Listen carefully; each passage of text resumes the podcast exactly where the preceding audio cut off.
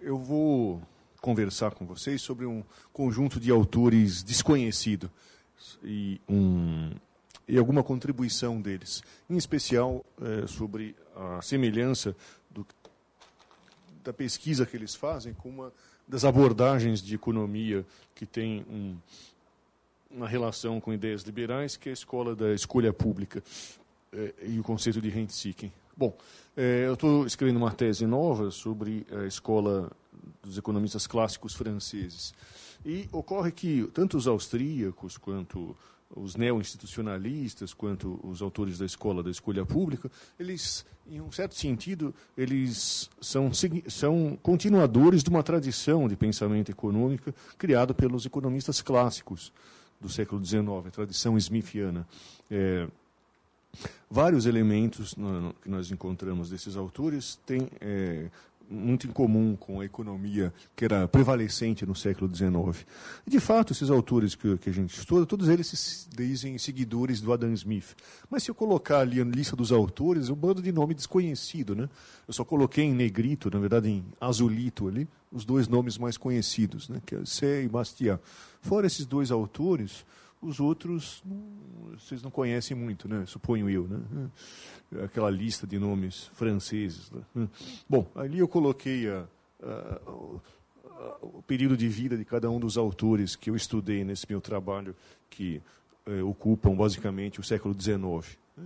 Bom, são autores eh, que poucas pessoas eh, escrevem a respeito, e uma mostra de por que, que eles são pouco estudados, eu vou pegar aqui é, algumas ideias. Bom, primeiro eles escrevem em francês, né? é, mas isso não seria uma causa, né, para traduzir. Mas são autores liberais. Né? Então, existe uma nota de 50 dólares na calçada, ou seja, é, tem ideias econômicas interessantes, interessantes que são pouco estudadas. Se eu pegar aqui três dos autores mais importantes da economia, todos eles falaram mal dos autores que, eu estou estudando. Né? É, Marx é, classifica Bastiat como um economista pigmeu. Né? É, Keynes faz a caricatura é, em cima do que ele chama de economia clássica, com a ideia de lei de Sé, segundo a qual a oferta geraria sua própria demanda. É, então vocês têm aquela concepção. Bom, então é um bando de autores que tem uma concepção algo simplória, mecanicista de como funciona a economia. E, para a maioria dos economistas, Sé é o sujeito que fala a oferta, gera a sua própria demanda. E, finalmente, Schumpeter, que escreveu uma história do pensamento econômico mais conhecido, trata Bastiat não como um teórico, mas como um mero jornalista, e todo esse conjunto de autores como se eles fossem apenas jornalistas econômicos e não teóricos. No entanto, eh, esse conjunto de autores, essa tradição teórica, desenvolve um conjunto de ideias teóricas importantes. Simplesmente, eh, a teoria que eles desenvolvem não era considerada teoria por esses autores que eu, acima mencionados. Né? É, aí eu mencionei, em termos de teoria do valor, eles têm uma teoria de preços, uma teoria de valor baseada na utilidade, parecida com a teoria moderna. A ideia austríaca de atividade empresarial é bem presente na, na, no pensamento desses autores franceses. Uma abordagem institucional, que agora está na moda, né? toda a ortodoxia moderna fala bastante de instituições, é uma característica bem marcante da escola francesa. E, mas o que marca esses autores é fazer é, a análise econômica da, do Estado. Hum?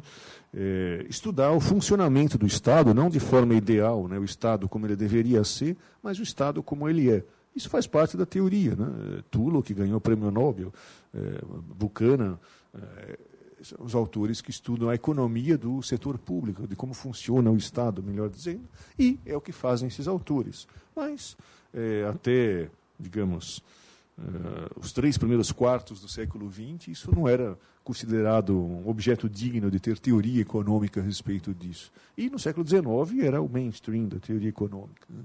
Estudar como que funciona economicamente a lógica é, da ação política. Então, eu vou pegar esse, eu peguei esse termo e pus no, no título, rent seeking, né, que é um termo associado à escola da escolha pública, e nós vamos ver como que é, a escola da escolha pública poderia ser chamada da escola francesa de economia do século XIX. Né? Bom, então, antes de falar dos franceses, eu tenho que falar o que é a escola da escolha pública, se estou supondo que a maioria é estudante dos primeiros anos do curso de economia talvez não conheça é, que, que vem a ser isso. Então, uma, uma breve introdução a esse tipo de coisa.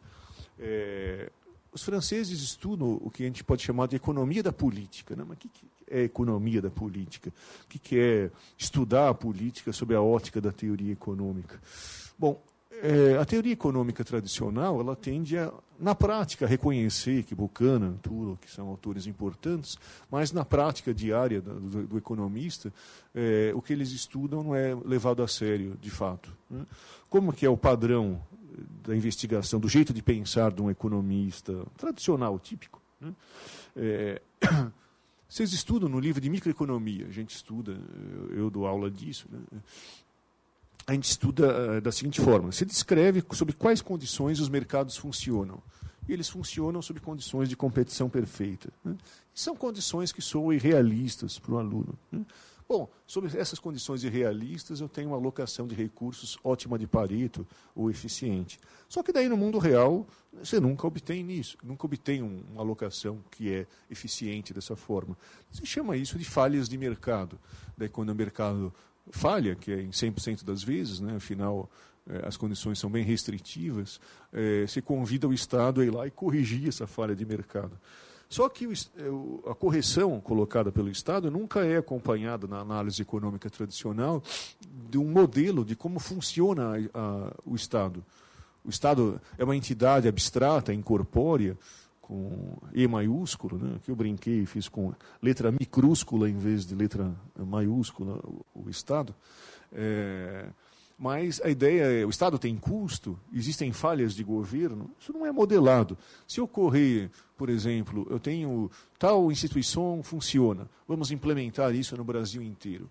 Bom, é, não se modela os custos é, ou a lógica de funcionamento do Estado. Se ocorrer algo como corrupção, você vai falar, ops, ocorreu corrupção. É como se fosse um evento casual, como se não houvesse uma tendência a ocorrer esse tipo de coisa. O que é, faz a economia da política é explicar quais são os motivos que levam a tendência aos produtos serem de má qualidade, custarem caro, ocorrer corrupção, esse tipo de coisa, não é um evento casual que depende da qualidade do político, mas é algo explicado pela própria lógica econômica do funcionar das decisões coletivas. Então, esse jeito de abordar a teoria econômica, que é padrão, ele é criticado entre os austríacos, entre os economistas liberais em geral. Demsetz, um professor da Califórnia, é, usa o termo a falácia do nirvana para se referir a esse hábito de comparar o mundo real com o ideal. Porque é, eu vejo o mundo real é diferente do ótimo de Pareto, então ali eu tenho uma falha de mercado, vamos corrigir. Qual é a abordagem correta? A abordagem correta é o mundo real, digamos, tinha 30% de eficiência. Mas a questão é, é, qual é uma alternativa de carne e osso? Né? Você conhece uma alternativa que seja 35% de eficiente? De eficiência, daí a gente pode comparar. Então, 35% é melhor do que 30%. Mas é, simplesmente dizer que 30% é, melhor, é menor do que 100% é, é algo que metodologicamente não faz muito sentido. Né? Isso é a falácia do nirvana, né? criticar o mundo real à luz de um ideal. Sempre a realidade vai perder do, do ideal, da teoria ideal. Né? O, que se, eh, o que se deveria fazer no lugar, que faz a economia liberal eh, em geral, é análise institucional comparada. Né? Como eficiente é, seria uma economia, não se eu tiver informação imperfeita, assimétrica, por exemplo, se eu tiver empresários ignorantes, eles, o mercado vai falhar. Mas a questão, se tiver uma agência regulatória ignorante, ela vai falhar. Se tiver planejamento central é, ignorante, ele também vai falhar. É, qual é a magnitude da falha comparativa desses três casos? Ou o jeito de regular a economia do, X, do jeito X, Y, Z, três pontinhos. Eu tenho que comparar o desempenho dessas várias formas de conduzir as transações, não comparar o mundo real com o ideal. Isso que faz a escola da escolha pública. Gordon Tullock é, coloca isso em termos dos pressupostos comportamentais básicos da teoria econômica. No mercado, você tem alto interesse. É, na esfera é, pública, você tem a ideia do, da busca do bem-estar social. Então é como se fosse uma história de médico e o monstro. Né? Eu sou um funça. Né? Como funça, eu acabei de vir do posto de gasolina, eu tenho chifrinhos de demônio, eu sou auto-interessado, eu busco a gasolina mais barata, ou melhor, relação custo-benefício. Mas se eu estou aqui, eu tenho uma auréola no lugar do meu chifre, né? porque o Dr. Jekyll, eh, Mr. Hyde, se transformou. Né? Não, isso é não científico. Né?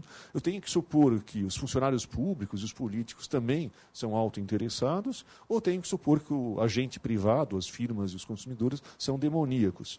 Eu, eu, tenho que supor que todo mundo é demoníaco, ou que todo mundo é angelical, ou que todo mundo é uma combinação, ou seja, são pessoas de carne e osso que têm um aspecto. É, demoníaco com um aspecto angelical. Mas a questão, o que eu não posso fazer é supor anjo no ambiente supor demônio no outro ambiente. A menos que eu tenha uma teoria que explique um viés de seleção, porque que os demônios tendem àquele setor e os anjos tendem a um outro setor. Então, analiticamente, eu tenho que supor pessoas com o mesmo grau de cognição, com a mesma inteligência e com o mesmo grau de quão bonzinho ou quão sacana o cara é em qualquer ambiente que eu estiver comparando.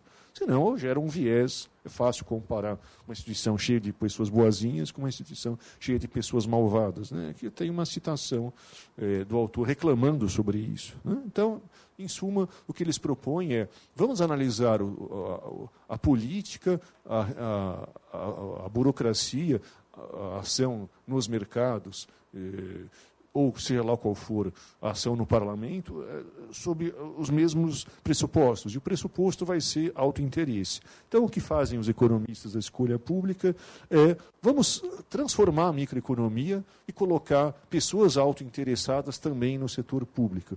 Ou seja, vamos supor que os políticos gostam de poder, né, uma hipótese, oh, né, parece meio óbvio, supor, os políticos gostam de poder e funcionário público gosta de dinheiro também. É, ok? É, bom, ao fazer isso, eu modifico radicalmente o jeito de pensar a economia. Né? Bom, no mercado eu tenho isso como um teorema de mão invisível. Não? Primeiro, o teorema do bem-estar. Os mercados é, competitivos eles são eficientes. Tem algo como um teorema de bem-estar, é, um, é, equivalente ao primeiro teorema na esfera política. Não tem alguma mão invisível funcionando que faça com que políticos bem, auto-interessados e funcionários públicos auto-interessados gerem uma ação coletiva, burocrática, que atende, atende aos interesses da população? Ou não? Eu tenho uma falha de governo equivalente, paralela ao conceito de falha de mercado. Né? Então, é, a gente tem que ana analisar essa hipótese sob o ponto de vista que as pessoas gostam de atender os seus próprios interesses. É, isso é colocado da seguinte forma: né? para ser um grande senador, você precisa ser um senador. Né? O que é necessário para ser um senador? Né? Ou seja, existe algum. Quais são os mecanismos de seleção? Existe uma espécie de, de seleção natural. Hayek, um autor liberal austríaco, ele descreve eh, em certo arranjo institucional, numa sociedade coletivista, que os piores chegam ao poder. Ele vai descrever uma teoria de por que, que as pessoas mais inescrupulosas tendem a ganhar a eleição. Por que, que uma pessoa que mantém seus princípios é, é penalizada eh, ao longo da competição na esfera política? Então, eu não estou supondo as pessoas boazinhas ou malvadas, estou supondo as pessoas de todos os tipos. E os incentivos existentes no mercado político que levam alguém com é, um padrão moral inferior ter vantagem sobre alguém que teria um padrão moral superior. Né? Ou seja, não é uma questão moral, é uma questão de criticar nunca o político, mas sim os incentivos que existem no sistema político. Né? É uma análise do sistema político, não do político. Não falar, esse cara é corrupto. Né? A questão é por que, que um cara corrupto sobrevive naquele ambiente. Ok? É, Vamos continuar o paralelo com a microeconomia, só para continuar com isso. Eu tenho é, condições ótimas para exploração no mercado político. Né? Que, vamos fazer uma comparação com o modelo de competição perfeita, novamente. É, que, que, nem o, a firma é tomadora de preços, né? se ela dobrar a produção, o preço de mercado não, não se altera. Um eleitor, se ele for para a praia em vez de voltar, ele não altera o resultado da eleição. É, mas ao contrário de um proprietário de um carro, que ele não sabe a qualidade do carro que ele compra, ele pode levar um mecânico, né? mas acompanhar no mercado da política, o custo é astronômico. Você teria que saber de política, de filosofia, de economia, tem que ouvir a voz do Brasil, ler o Diário Oficial, talvez, é, ver o TV Senado. Você não acompanha. Você, se pesquisar, a maioria das pessoas não vão lembrar qual foi o deputado estadual que as pessoas votaram. Né? Ou você vai na, é, na hora lá da, da, escola que você vai votar, você vê as pessoas escolhendo na hora quem é o, o, o vereador. Né? É, isso é muito comum, porque o, os custos marginais são infinitos para é, acompanhar o desempenho de um político e o benefício marginal é zero, porque você não vai mudar a eleição se você acompanhar isso. Só quem gosta de estudar o assunto acompanha, né? mas a, o grosso da população não vai monitorar o comportamento do eleitor. Então o eleitor tem é, o eleitor não, o eleito tem condições para é, sobreviver no mercado político de forma que ele gera é, coisas que vão se desviar do, do que seria desejável para a sociedade. É essa equação em azul aqui. Eu tenho eleitores racionalmente ignorantes e tenho políticos autointeressados. A soma desses dois elementos gera decisões políticas ineficientes.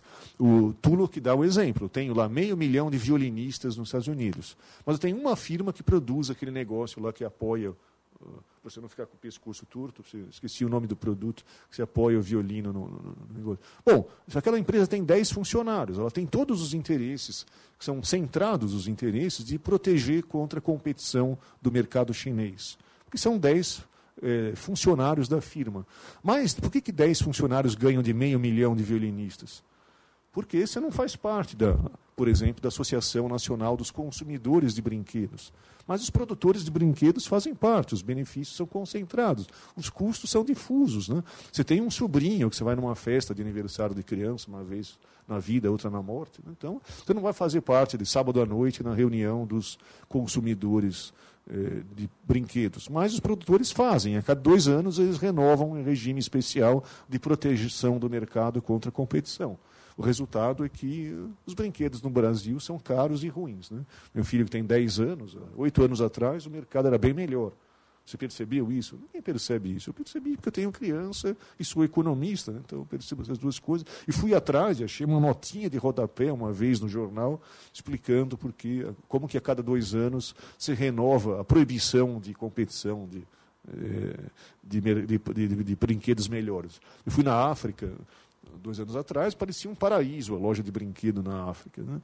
E aqui é horrível, qualquer brinquedinho ridículo de plástico desse tamanho custa 150 reais. Né? Bom, é, a escola da escolha pública estuda o porquê disso, né? o porquê que é, 200 milhões de habitantes, vai, sei lá, 60 mil milhões de pais é, perdem de três ou quatro indústrias de brinquedo.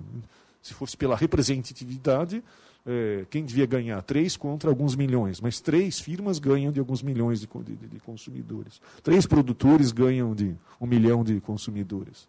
Bom, é, bom, então isso foi uma pequena introdução ao que faz a escola da escolha pública. Né? É uma aplicação da economia da política. Né? Eu vou estudar uma falha de governo então, os franceses que eu estudei nesses últimos dois anos, eh, eles tiveram várias contribuições à teoria econômica, e eu vou focar só em coisas relativas a isso, né, ao estudo das falhas de governo. Né. Então, não fiquem com a impressão que os, os franceses estudam isso. Né, isso é um dos assuntos que eles estudam. Que... Então, dito isso, que é importante, né, o objetivo da, da conversa é falar é, como que esses caras falaram sobre esses mesmos tópicos no século XIX. Okay? É, vou falar alguns autores, antes de Adam Smith. O primeiro é o Turgot, os primeiros economistas. Um dos textos dele mais interessante é Elogio a Gournay. Gournay é, é um, um ministro, intendente do comércio, que viajava à França. Imagina na França, numa época que, que nem aqui, você não pode comprar queijo de Minas Gerais, porque você tem barreiras é, regulatórias, sanitárias entre o Estado. Você tem, dizem que você tem um mercado é, negro de queijo mineiro em Ribeirão, que eu não sei onde que é, se alguém tiver uma informação, estou interessado. Agora o governo acabou de liberar, tem um projeto, não sei se já aprovou, para liberar o comércio de queijo entre os estados. Mas imagina isso, que cada cidade na França é assim para qualquer produto. Né? Você teria é, passaporte e alfândega em cada 50 quilômetros. Né? Mais ou menos essa descreve a situação na França.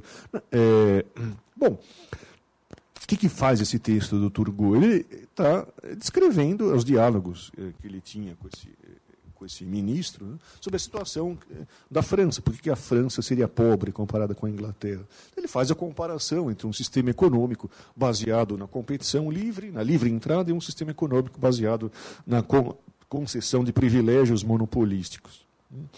É, eu destaquei uma frase dele, né? esse ministro não poderia ver a utilidade de estabelecer um pedaço de tecido fabricado, porque ele deve ter exatamente 15 mil frios. Bom, ele começa a descrever em detalhes como que as guildas medievais diziam como deve ser fabricado um certo pano. Né?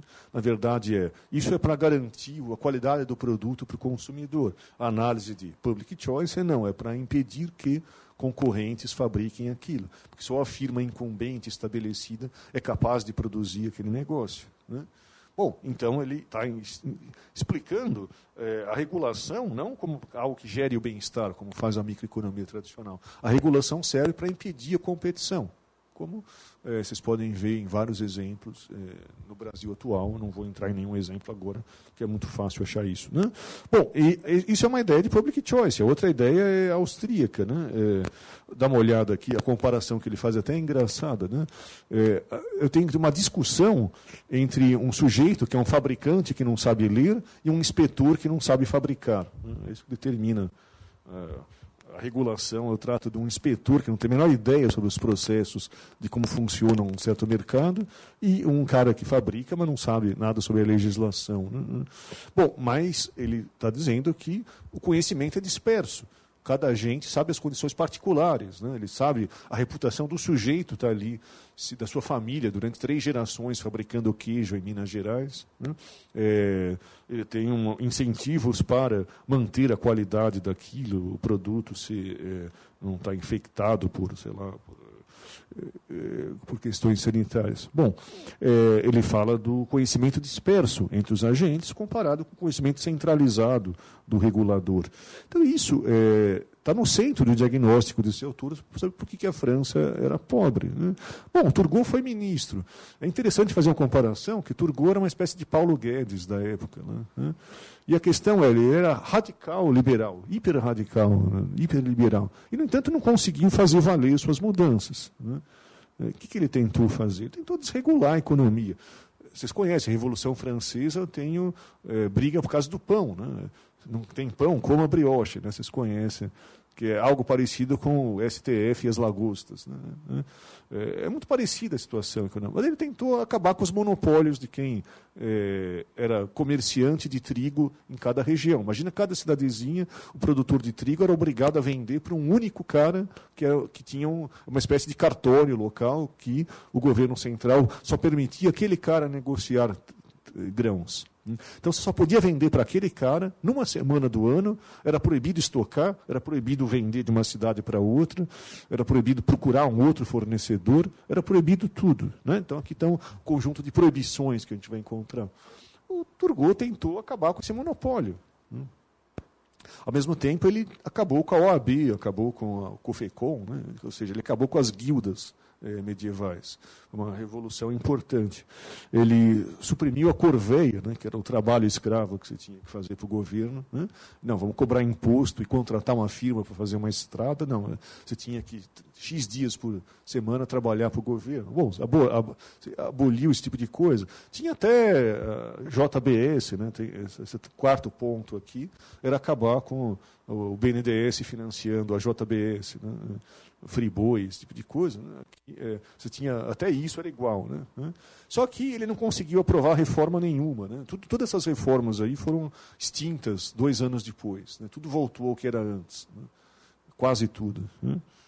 É...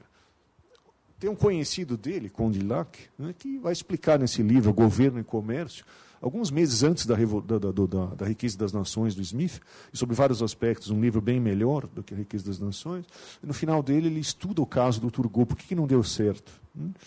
Bom, ele usa a teoria moderna, o valor é dado pela utilidade na margem, né, grosso modo.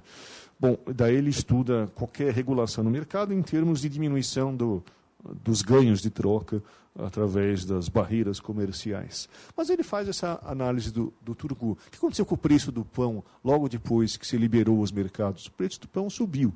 Todos os ministros falaram: está vendo o que, que o liberalismo gera? O preço do, do pão aumentou. Algo bem parecido que a gente vê na Argentina. Né? Você não consegue fazer reforma nenhuma, mas você, é, você atribui a não reforma.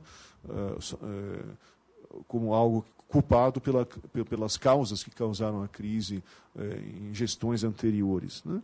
Bom, Turgot conseguiu convencer o rei, mas depois a pressão política das pessoas que ganhavam dinheiro com aqueles monopólios foi tão grande que Turgot foi demitido. E Turgot disse para o rei: eh, se você não comprar a impopularidade gerada pelas reformas, a tua cabeça vai parar num prato. Luís XVI, que foi, não sei se foi parar num prato exatamente, mas vocês sabem que ela foi destacada do resto do corpo. Né? Foi, foi, um caso de previsão de economista que deu certo. Né? né? Então, de fato, a, a, cabeça do rei rolou. Né? É, bom, e nesse texto ele trata da economia da política, trata justamente é, do trade-off que existe entre gradualismo e terapia de choque. A mesma análise do Condillac serve para estudar a transição da União Soviética para uma economia de mercado. Né? Você tem a ideia de que, se você liberar tudo de uma vez só, é, você tem umas desvantagens as desvantagens que você tem que fazer mil adaptações, tem uma incerteza em relação a isso. Mas se fizer reformas pontuais, acontece que nem na Argentina, os grupos de interesse conseguem barrar qualquer tipo de reforma posterior e nunca mais se consegue aprovar reforma nenhuma. Né? Então ele está tratando dos dilemas entre, de um lado, adotar uma reforma gradual e, de um lado, adotar uma, uma reforma é, que seria mais abrupta. Né? é uma discussão moderna. De novo, tem autores que aplicam isso para estudar a União Soviética. E um autor anterior, Adam Smith, aqui. Né? Bom, então vamos chegar em Sé, que é o líder da escola clássica inglesa. Eu, como eu tenho vários autores, eu vou falar de dez autores, eu vou falar um pouquinho de cada um deles, né? só uma pincelada de cada um deles. Ah, o que mais me chama a atenção do Sé é justamente fazer o que o James Buchanan e o Gordon Tullock fizeram no século XX, ou seja, tratar é, do Estado como em termos da teoria de rent-seeking. Né? É, ele compara explicitamente eh, o comportamento de reguladores e de competição eh, não regulada, em termos desses dois elementos, do conhecimento de reguladores e competidores, por um lado, e da boa intenção deles. Né? Então, de um lado, tem a questão de interesse. Né? Eu tenho, numa esfera burocrática, vou ter um desalinhamento entre os interesses do agente, que vai ser o funcionário, e dos interesses coletivos, que seriam pautados pela lei pelo interesse coletivo. Eu tenho interesse de economizar custos, eu tenho interesse em atender de forma adequada os consumidores ou não. Ou seja, ele nunca vai criticar as pessoas, ele vai criticar os incentivos que existem para os agentes que atuam naquele sistema. Sé vai ser o grande inimigo do Napoleão, porque o Napoleão defende uma centralização administrativa gigantesca, que Sé interpreta isso como uma volta ao antigo regime. Né? Bom, ele tem argumentos hayekianos sobre isso. Né? Vai dizer, os fazendeiros, ou do, do Turgot, é o mesmo argumento. Os fazendeiros sabem mais sobre as alternativas do uso do capital do que saberiam os reguladores, que dizem atuar sob o ponto de vista do interesse coletivo. Né? É... Dá uma olhada. No momento que o indivíduo pode é, apelar para a autoridade para se libertar da competição e conseguir um monopólio, eles vão adquirir um privilégio que vai ser a custa da sociedade. Eles vão ter lucros que não derivam inteiramente dos serviços prestados, mas é um imposto real para a sociedade. Então, esse é o próprio conceito de rent-seeking. Né? se existe escassez, existe competição. Ou você compete na esfera política, ou você compete na esfera econômica. Se não competir no mercado, você compete junto aos governos. Vamos pegar é, análise da lei de que é aquela coisa da oferta de, gera sua própria demanda. É bem interessante, porque o Brasil está no centro dessa discussão. Né? Havia uma espécie de euforia na Inglaterra sobre as possibilidades de fazer comércio com o Rio de Janeiro. Né? Daí o, o, eles investiram bastante recursos para levar a mercadoria para o Rio de Janeiro. Daí chegaram lá, os ingleses não conseguiram vender muita coisa no Rio de Janeiro. Daí a investigação é, por que, que a gente não consegue vender nada para os brasileiros? Porque os brasileiros não têm poder de compra. Será que é uma questão de falta de grana? Né? Não, a resposta que ele dá é institucional. Né? Ele vai dizer o seguinte: aliás, ao contrário do que vão dizer os seus livrinhos de, de macroeconomia, logo depois de falar de, da tal da lei de Sé, ele fala, não, se eu tiver moeda, uma oferta não vera a própria demanda. Um parágrafo depois de denunciar a lei de Sé. E ele diz, a incerteza é fundamental. Se eu tenho incerteza sobre o futuro, uma venda não vira uma compra. Mas a resposta dele, que é superior à de Keynes, é a seguinte: os motivos que tornam uh, essa incerteza importante e as pessoas não investam seus recursos é a seguinte: na Inglaterra o capital tá, faz propaganda, olha, quem tem um uso alternativo interessante para o meu capital, você põe o teu capital na vitrine. Enquanto que você vai para, sei lá, para Istambul, né, as historinhas no Oriente é sempre de enterrar tesouros, historinhas de mil e uma noite. Porque você, você tem governos despóticos, você é obrigado a enterrar o dinheiro. Você tem que proteger sua riqueza de espoliação, de roubo por parte do governante. Né? Então, ele vai é, justamente relacionar a ideia de rent-seeking como uma causa institucional da pobreza das nações. Ele vai dizer: eu tenho incerteza e eu não ponho meu capital para usos produtivos, dado a insegurança institucional causado por instituições, eh, intervenções prévias. Né? Então, deixa eu é, colocar uma citação que ele coloca sobre o Brasil. Olha que interessante. Está escrevendo em 1803 sobre o Brasil. O Brasil, esse país rico em riquezas naturais, né, poderia absorver 100 vezes mais mercadoria inglesa do que é enviado para lá e não consigo vender nada, eu inglês. Né? Mas para isso, primeiro seria necessário que o Brasil produzisse tudo que é capaz de produzir. Mas como que esse país infeliz poderia fazer isso? Né? Assim que um, todos os esforços dos cidadãos estão paralisados pelo governo. Se algum ramo da sua indústria oferece perspectiva de ganho, ele é imediatamente apreendido e sufocado pela mão do poder. Alguém encontra uma pedra preciosa, ela é tirada dele. Belo encorajamento para a atividade produtiva. Né? Então, nós temos. Ontem foi aprovada lá a MP da liberdade econômica, né? mas 200 anos atrás, você está dizendo que o Brasil é pobre por causa disso. Né? Tá, então, é, passam 200 anos e nada muda sobre o diagnóstico de que, por que, que o Brasil é pobre.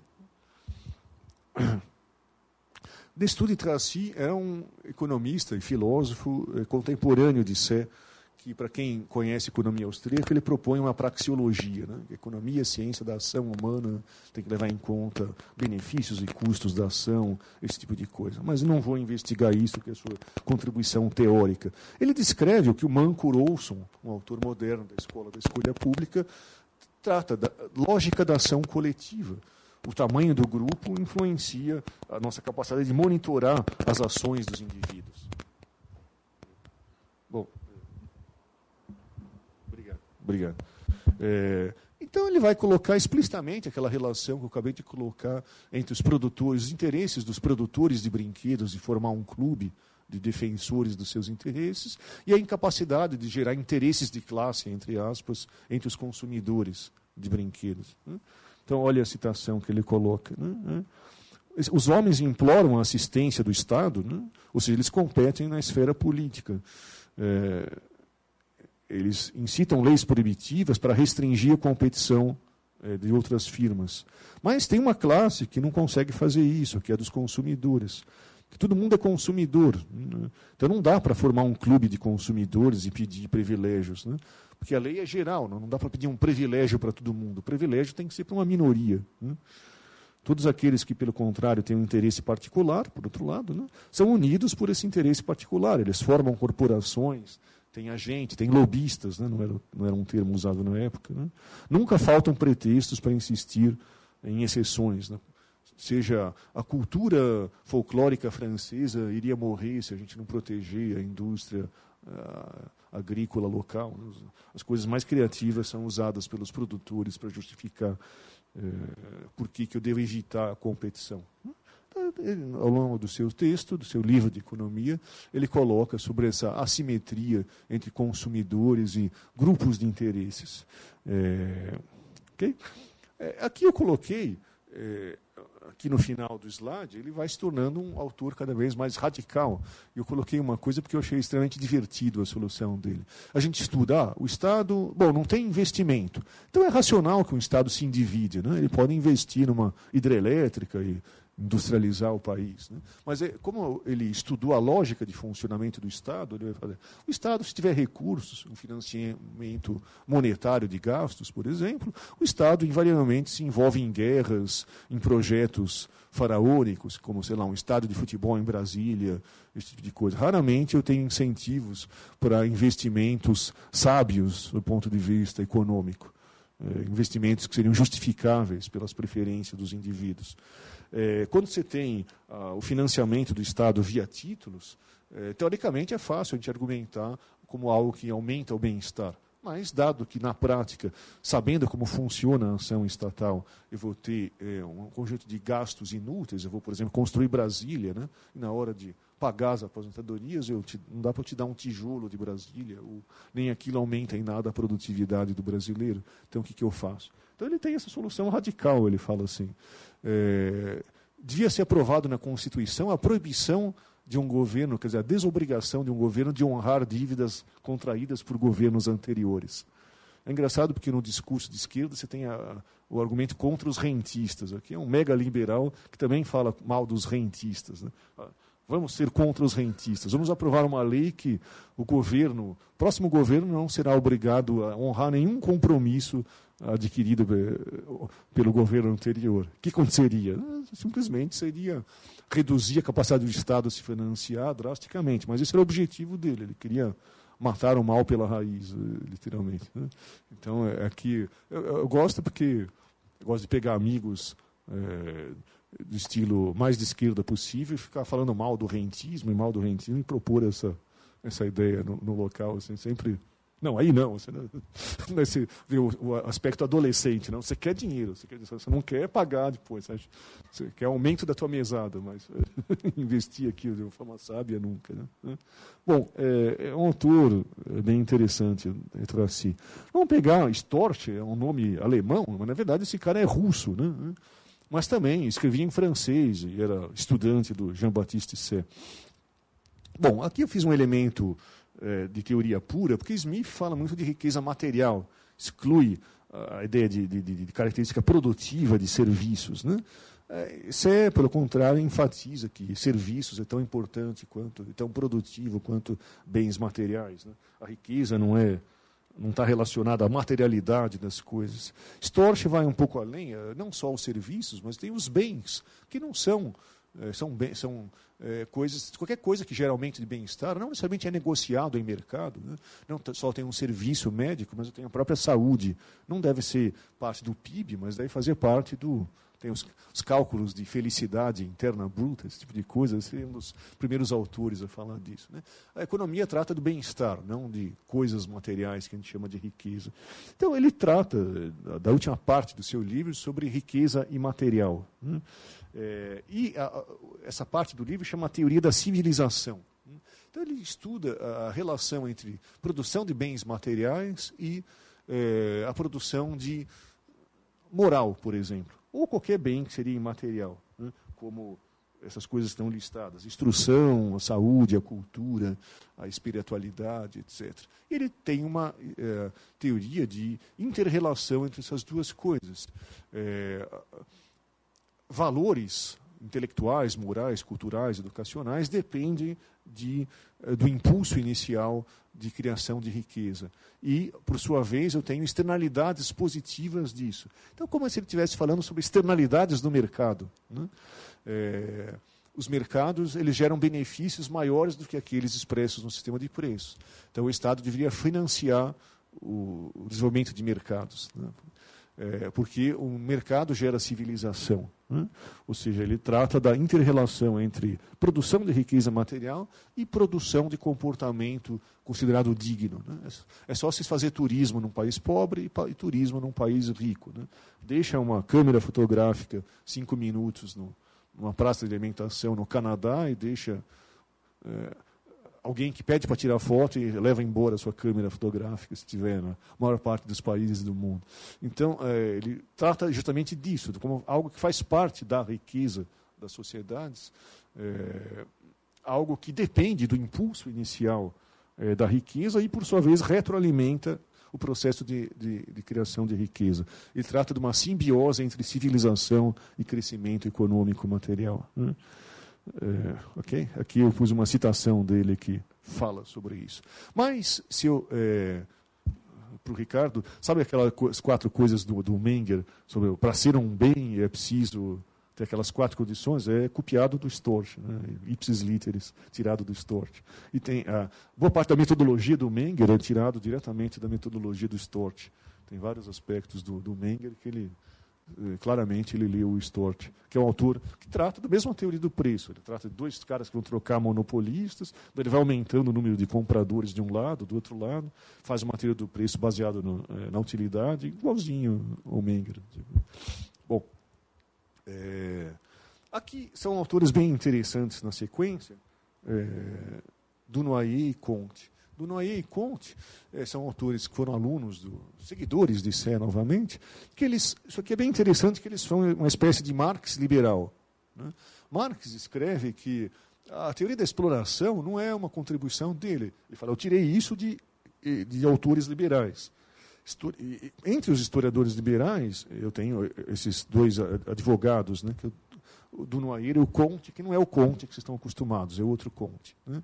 Esses dois autores eles têm uma interpretação uh, da história baseada na teoria econômica do Sé, que é baseada nessa história de rent-seeking que é a visão do próprio Adam Smith. Sociedades prosperam se eu tiver incentivos à atividade produtiva. Sociedades definham se eu tiver incentivos à atividade de exploração do outro, ou rent-seeking. Ou, para fazer uma caricatura, vocês que têm 20 anos, vocês anseiam em montar uma, uma firma nova, empreender, ou vocês anseiam por comprar o jornal dos concursos? Né? É uma coisa assim. Ele está dizendo, um país é rico ou pobre conforme o lucro esperado desses dois tipos de né, é, de, de atividade é maior ou menor.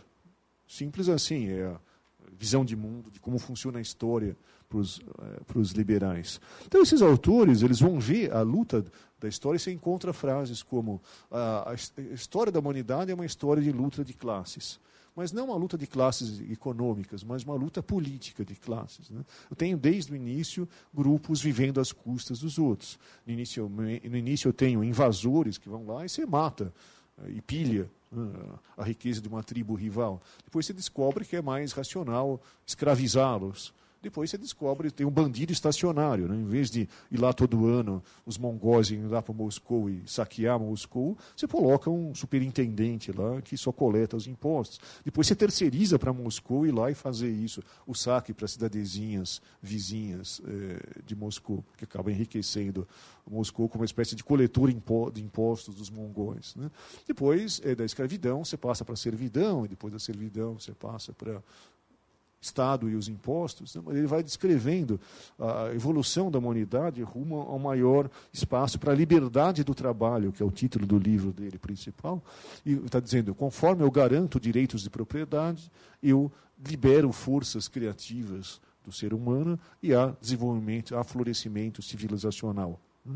Então, ele explica a evolução da humanidade em termos de um conflito entre a atividade produtiva e a atividade espoliadora. Né? Boa parte dos trabalhos dele são de história, de evolução, de falar mal de, de Aristóteles, de todos os filósofos gregos, como se fossem bandidos, né? e, e, como são bandidos também todos os reis medievais. Né?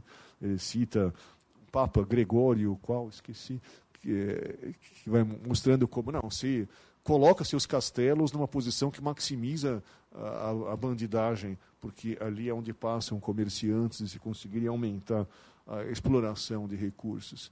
Bom, é a transição do bandido é, ambulante para o bandido estacionário, né, que é uma teoria de public choice moderna, né, de explicar a origem do Estado. Né.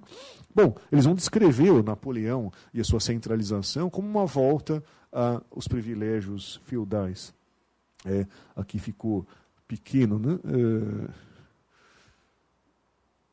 aqui ele está descrevendo, numa época napoleônica, a, a, ideia de que todo mundo, que eu estava dizendo, em vez de querer gerar um serviço útil para a sociedade, eles querem um cargo junto à burocracia, né? como sendo o próprio a, a volta do despotismo, a volta do despotismo e desfazer qualquer coisa de boa que a Revolução Francesa pode ter gerado. Né? O Napoleão teria gerado a mesma coisa do que um rei Bourbon é, seria capaz de fazer. Bom, é, esses autores eles usam a economia do Jean-Baptiste Sé, mas são advogados, não são economistas. Né?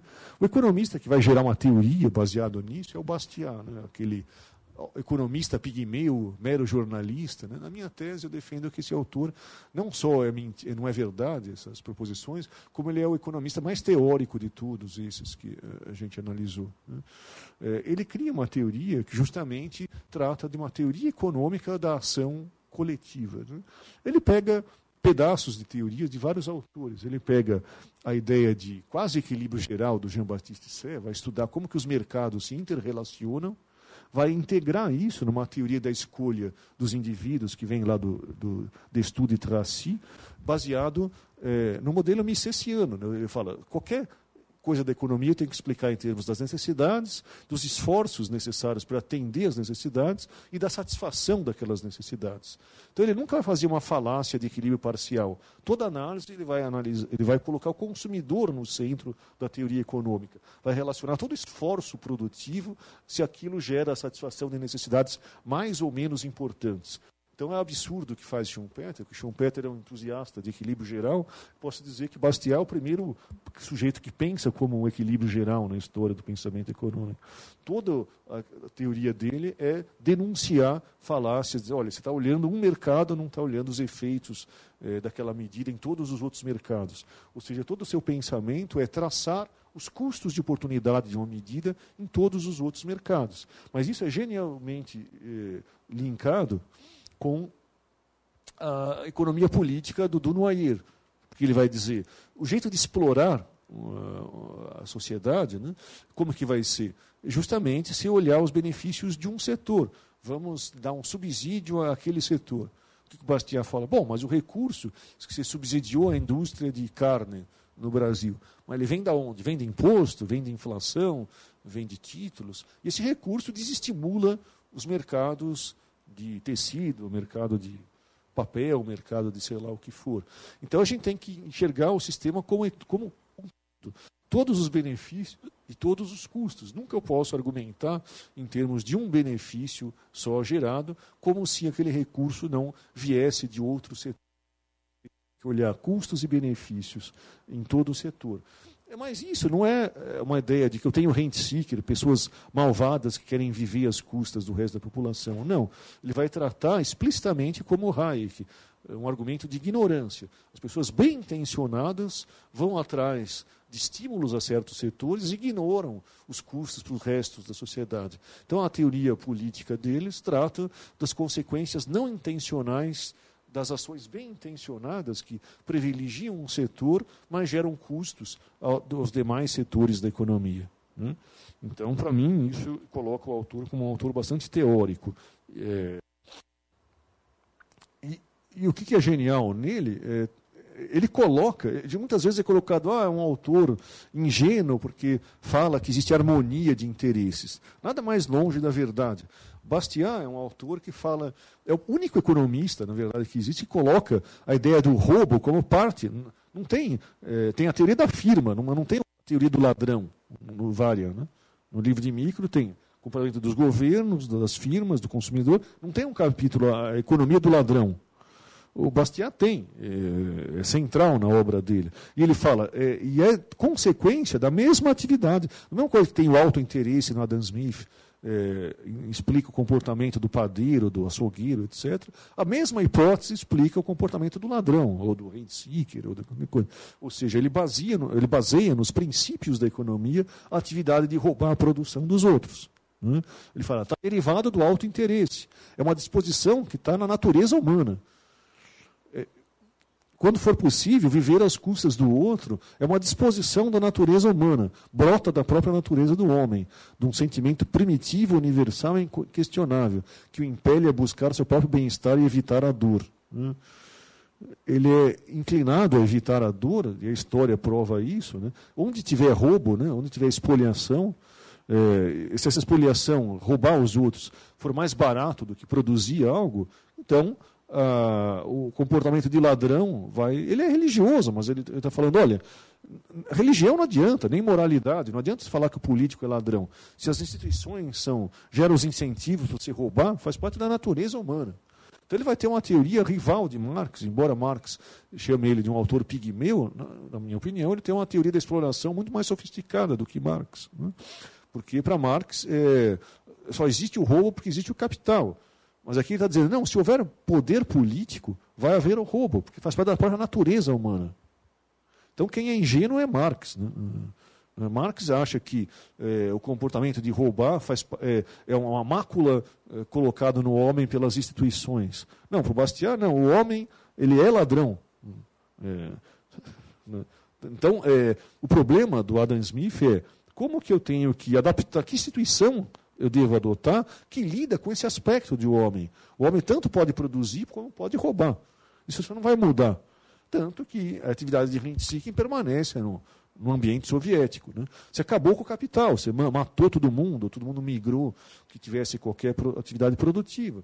Mas a economia soviética era descrita como a economia da propina. A economia da propina surge através dos incentivos colocados num Estado centralizado. Porque a natureza humana é assim. Né?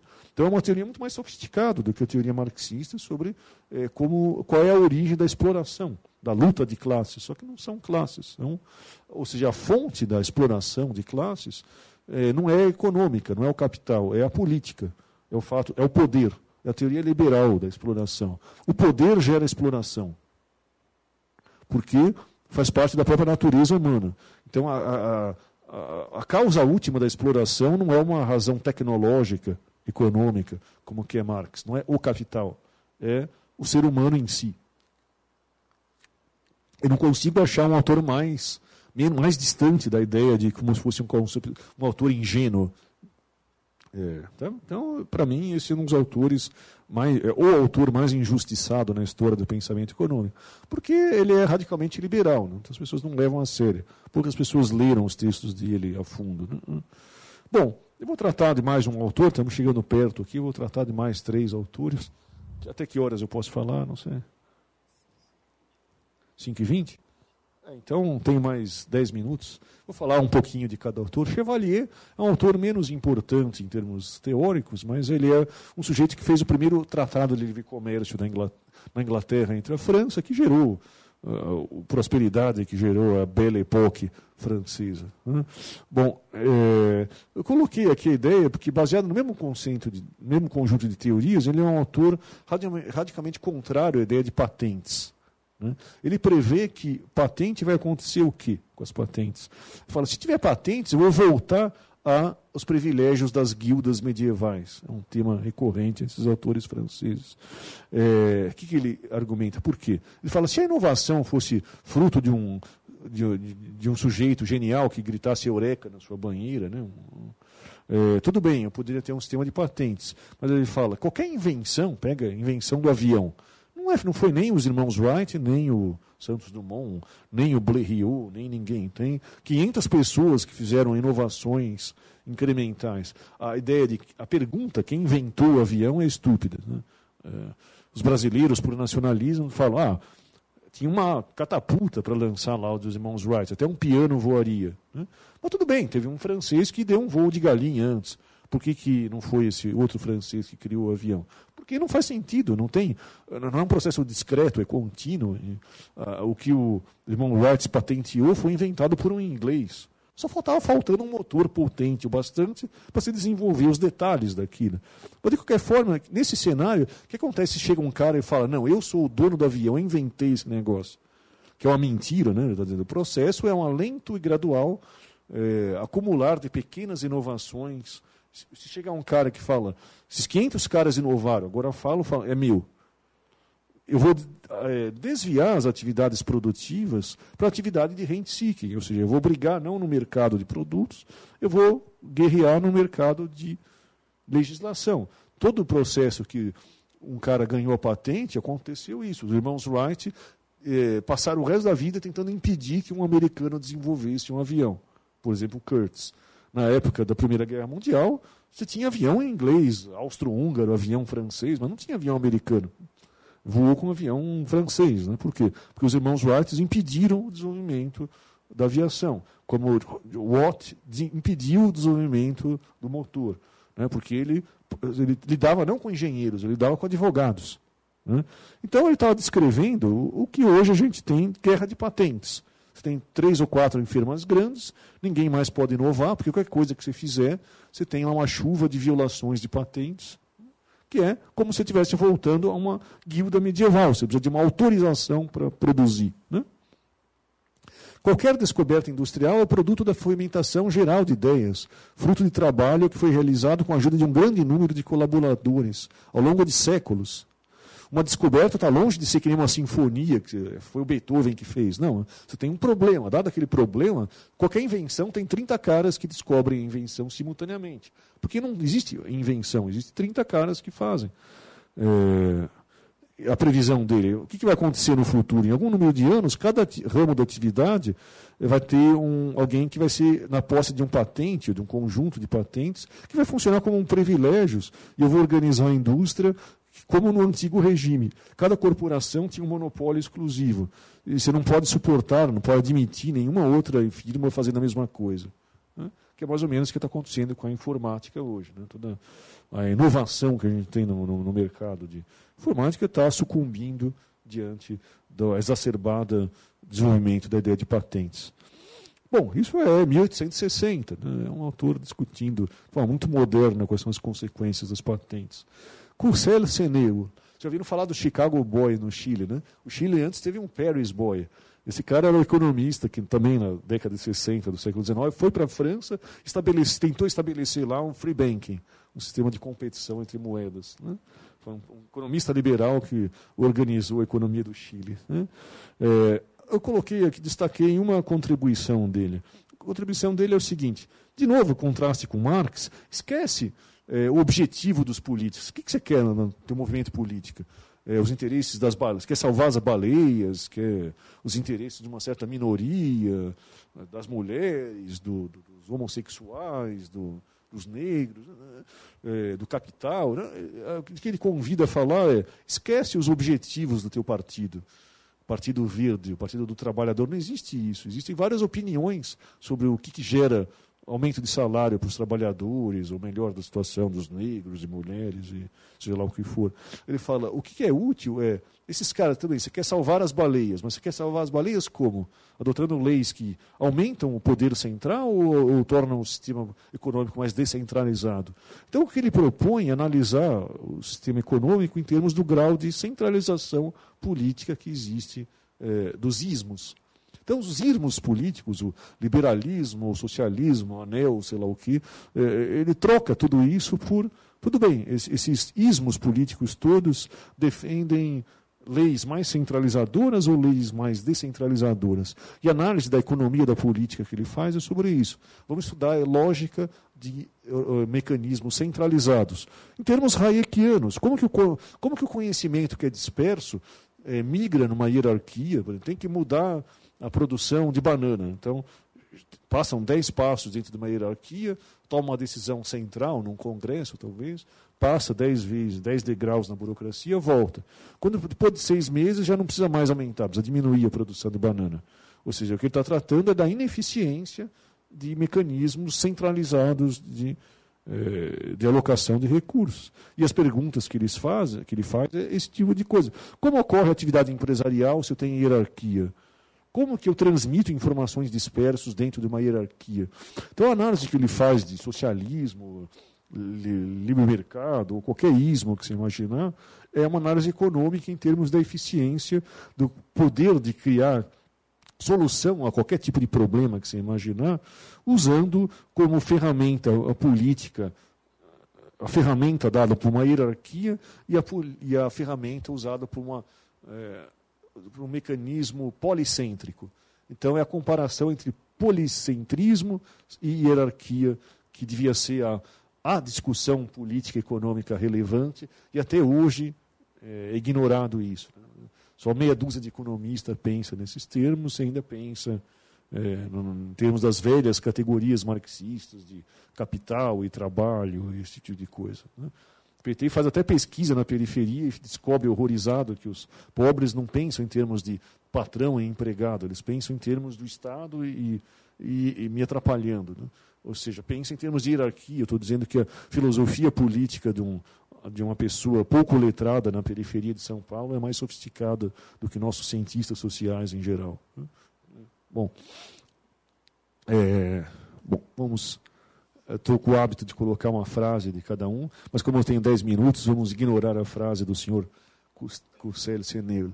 Outro autor aqui, que é conhecido como uma espécie de santo patrono do libertarianismo, né, é Gustavo de Molinari, né, um autor belga de família italiana, né, por isso Molinari. Né.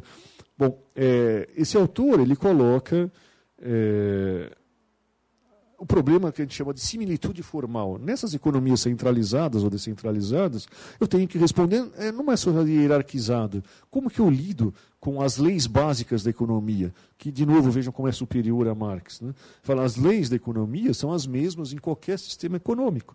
Tanto no, no, no capitalismo quanto no socialismo, eu tenho que lidar com necessidades eh, alternativas e escassez de meios. Eu tenho que coordenar os planos dos indivíduos e eu tenho que alocar recursos a usos mais importantes. Como que eu faço isso sem sistema de preços? É uma pergunta que ele coloca. Então é muito mais científica do que a abordagem clássica calcada. Bom, é, deixa para lá. Mas daí a análise de sistemas comparadas que ele faz é bem provocativa. Ele fala: esquece é, as Montesquieu, a divisão de poderes. Né? Ele fala: se eu, os liberais na Rússia querem colocar uma constituição ele fala, mas ali é um sistema despótico. Né? Fala, se colocar uma, um parlamento na Rússia, vai ser um. Vai ser uma piada, não vai ser. Ou na América do Sul, ele compara. Eu vou ter uma imitação da forma eh, das, das, instituições inglesas. Eu não vou ter a essência das instituições inglesas. Né? E o que, é relevante? Ele fala: o que, que é relevante é estudar a economia das organizações públicas, novamente. Quais são é, o, as pressões competitivas sofridas por cada arranjo institucional? Por exemplo, o Estado de Direito na Inglaterra surgiu não porque algum iluminado quis é, limitar o poder central. Simplesmente eu tenho concorrência judicial. Eu tenho é, tribunais associados ao parlamento, tribunais associados ao poder central, e por motivos aleatórios eu tenho a concorrência. E é, na Europa eu também tenho microestados e as pessoas votam com os pés. Então, a superioridade das instituições europeias que geraram a revolução industrial na, na, na, na Europa estão relacionados à pressão competitiva colocada é, pela competição. É, ao passo que você tem numa China, é, se um prefeitozinho lá aumentar o imposto, você vai fugir para onde? Você teria que andar 10 mil quilômetros para fugir para algum lugar. Né? Ao passo que na França, qualquer cidadezinha lá, se um cara fosse é, um prefeito de má qualidade, você pode voltar, voltar com os pés. Essa é a explicação de por que uma instituição é melhor num lugar e é pior na outra. Né? Então ele estuda isso, né? ele estuda quais são os incentivos que existem é, numa instituição para ela se modificar, para se tornar, em termos do Douglas North, um arranjo institucional que melhora ou um arranjo institucional que piora, que se torna cada vez mais pró-despotismo. E o problema dele era justamente esse, ele trata, é totalmente moderno, ele trata da teoria de bens públicos. Né? Ele quer como trazer pressões competitivas à oferta de bens públicos. Né? A princípio ele tem a ideia de vamos privatizar a segurança, né? ele defende a anarquia, mas ao longo da carreira ele se depara com o problema do carona. Né? Como que ele trata do problema do carona? Vamos adotar coisas que acontecem na, na Suíça, na Bélgica, por exemplo, eu tenho é, a ideia de usar leis que promovam o máximo possível a ideia de secessão. Né? Eu posso até ter um bairro que pode se declarar um enclave. Esse bairro de Ribeirão Preto faz parte da cidade de Sertãozinho. Então, se um, um prefeito for é, não administrar de forma correta aquele bairro, aquele bairro pode se declarar como não parte da cidade. Ele fala, isso é uma coisa que gera uma pressão competitiva sobre os prefeitos que faz com que a eficiência relativa aumente. Então ele propõe, desde condomínios competindo, cidades privadas, e, mas daí não tem nenhuma solução pronta. Eu digo, tudo que ele escreve é analisar arranjos institucionais diferentes em termos de quais são as pressões competitivas que existem ali. Então não depende da bondade do político. Adam Smith fala da bondade do padeiro. Aqui ele está dizendo, não, não depende da bondade do prefeito, depende das pressões competitivas a competição das urnas, tem muita falha de governo, não é forte o bastante. A Kirchner foi, só não está na cadeia porque tem imunidade parlamentar, mas vai ganhar a eleição. Né? Então, a, a, pressão competitiva das urnas é minúscula. Né? Então, ele está propondo competição real entre governantes. Né? Ou seja, que a maximização da possibilidade de voltar com os próprios pés. Então, é um autor é, moderno em termos de aplicação da microeconomia à análise da política. É, bom, não dá tempo de pôr a citação dele aqui. E o último autor que eu vou estudar, é, eu vou citar, é Leroy Bellier, é, que é um autor que é, antecipa o argumento do Mises sobre a impossibilidade de planejamento central sem um sistema de preços. Mas eu só quero, não quero falar sobre isso, eu quero falar sobre um livro dele, que é um, o primeiro livro que eu conheço sobre a economia do setor público. E nesse livro, que chama O Estado Moderno, ele faz uma análise do Estado como ele é, não do Estado como que ele deveria ser. Que eu comecei a palestra, lembra, dizendo o economista tradicional fala: o Estado é uma entidade incorpórea. Se for um cara bonzinho, competente, ele dá certo aquela agência regulatória. É o jeito de pensar dos antigos tucanos. Né? Se tiver um petista lá, ele vai aparelhar aquela droga e vai ser vai estragar uh, o, IPEA, por exemplo. Mas se tiver um tucano lá, vai ser um técnico que ele vai tomar, vai regular de jeito direito. É como pensa um economista ortodoxo. Né? É, os liberais falam, não, não, não é petista e tucano, a questão é os incentivos que existem naquela, naquela instituição. Né? Bom, então vamos pegar o pior cara possível e pôr naquela instituição e ver como ele desempenha. É, e, a, e, essa instituição ela é robusta à invasão do pior administração possível. Esse é o referencial analítico liberal. Bom, ele, usando esse referencial, ele escreve um livro sobre o Estado moderno, que vai estudar. Ele, ele compara falhas de mercado com falhas de governo e diz que os mercados não conseguem lidar com a administração de florestas. Devia ser uma tarefa do Estado. Mas ele não trata o Estado como algo incorpóreo. Ele fala, bom, mas o Estado tem uma tendência de pensar no curto prazo. Porque se tem a eleição a cada quatro anos, né? se pensar em algo que, em termos de 30 anos, vai perder na competição política por algo de curto prazo. Então, uma das suas maiores tarefas, que devia preservar a natureza, ele falha miseravelmente. Né? Tanto que, vocês sabem, é, quanto mais centralizado um regime político, maiores são os escândalos ecológicos que existem ali. Né? o mar de Aral, Chernobyl, né? todas essas coisas ocorrem sob despotismos centralizados. Né? Bom, é, então o que, que ele trata? Ele trata do Estado é, com, com, habitado por pessoas de carne e osso. É um tratado de public choice no século XIX. Né? Dá uma olhada nisso. Daí ele vai falar sobre uma tendência de gerar déficits públicos. Essa é a última coisa que eu vou falar. Né? Mas o que acontece quando o Estado, as prefeituras tendem a inchar? Quando as prefeituras tendem a inchar, um político não vai mais conseguir é, mar, marcar sua gestão com uma ponte, né? que nem o Malufão chegava lá, fazia um, uma ponte gigantesca falava, obra de Maluf. Né? Então ele ganhava a eleição porque fez uma, uma, uma ponte. Né? O problema é que você fez a ponte custando dez vezes mais. Daí você vai saqueando as finanças públicas dos prefeitos seguintes. Todo mundo acha que são as drogas, todos os prefeitos depois. Claro, acabou o dinheiro. Né? Você não consegue mais fazer uma ponte, nada. Então o que, que fazem os prefeitos? Eles vão proibindo coisa. Né? E proibir coisa você transfere para é, os outros os custos. Né? O Kassab proibia publicidade. É, o Haddad proibia deslocamento na cidade. Né? Pintava de vermelho as ruas, é proibido andar. Né? É, em Minas Gerais tem um sujeito que proíbe sal né, na mesa. Né? Então, os donos de restaurante penduravam o saleiro, assim, porque a lei falava que era proibido o saleiro na mesa. Né? Então, saleiros flutuantes, a lei não. Então, então o que ele está dizendo? Eu chamo isso de lei de Leroy Bullier. Né?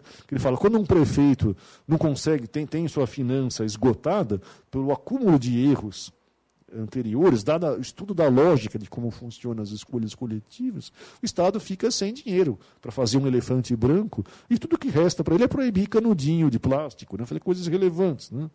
né? Mas o, por que o canudinho? É, o canudinho é 0,001% do plástico. É, não, mas é, é, o que resta para o Estado fazer. Né? O déficit orçamentário é o único freio que limita as ambições e expansões do Estado nos nossos dias. Mas, sendo mais ou menos limitado em sua ação, ele vinga-se por um exercício cada vez mais extenso da sua vontade, isto é, do seu poder regulador, que evidentemente não custa nada ou quase nada. Né? Todo comércio tem que refazer a fachada da sua casa por razões estéticas né, do seu comércio, né? porque por causa da lei da cidade limpa. Né? Se a população acredita, desde que, não, que os comerciantes sejam uma minoria. Né? Ou seja, desde que os outros paguem, né? Que nem vamos, vamos, vamos destruir o Minhocão. Por quê? Porque é uma obra de Maluf. Né? Tudo bem, mas tá, todo mundo que mora na zona leste de São Paulo depende do Minhocão para se deslocar.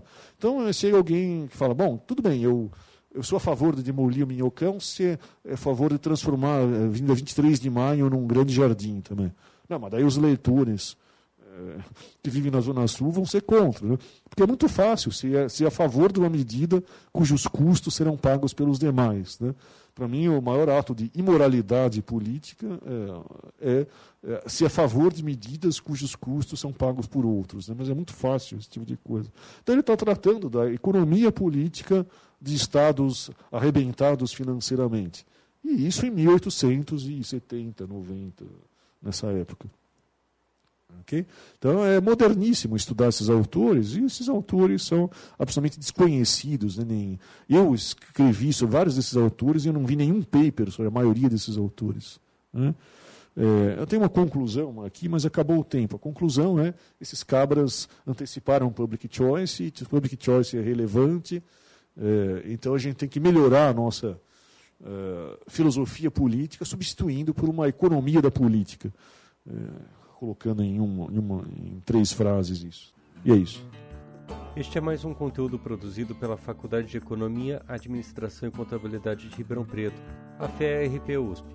Veja todos os nossos conteúdos em vídeo em nosso canal do YouTube ou acesse o site media.ferp.usp.br para acompanhar também nosso podcast.